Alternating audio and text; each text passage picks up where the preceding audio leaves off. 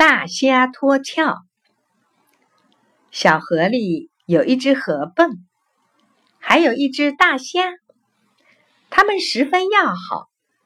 这是因为大虾常把看到的新鲜事儿一五一十的讲给河蚌听，使河蚌不感到没有眼睛的痛苦。接连几天，大虾都没有到河蚌这里来，河蚌不由着急起来，心想：别是出了什么事儿吧？要不他是不会一连几天不来不来看我的。河蚌决心到大虾家里去，好歹了解一下好朋友的情况。可是摸了半天，仍旧找不到。大虾家究竟在什么地方？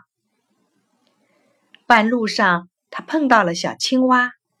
小青蛙说：“大虾生病了。”河蚌心里越发着急起来。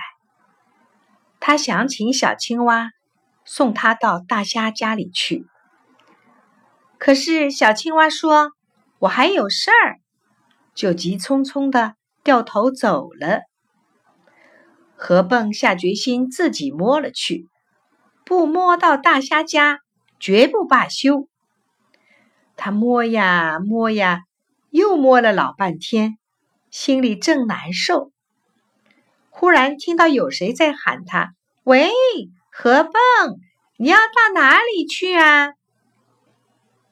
河蚌仔细一听了一下，这声音怪熟的，可是那么有气无力的。又不像是大象，他停下来问道：“喂，你是谁呀？”大虾说：“哎呦，你怎么了？连老朋友的声音也听不出来了。”河蚌顿时高兴起来：“呀，你是大虾呀！我找了你整整一天了，你的声音怎么变得这样有气无力的呢？”小青蛙说：“你病了，是真的吗？”大虾靠近河蚌说：“，这哪里是生病？我在脱壳呢。”河蚌说：“脱壳，好好的壳要脱它干什么？难道你不怕痛？”说着，他更靠近了大虾，并且伸出脚来，在大虾身上摩擦着。大虾说：“我们的虾。”和你们的河蚌不一样，我们的壳是不会跟着身体一起长的。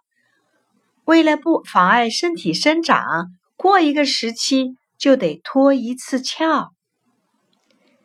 大虾的话还没说完，河蚌就嚷起来：“嘿，老朋友，你别欺我没眼睛，撒什么谎？你的壳不是好好的生在身上，还和我的壳一样。”一愣一愣的呢。大虾说：“看，我还没说完呢。我脱去旧衣裳，又换上一层新壳，并不是就没有壳啦。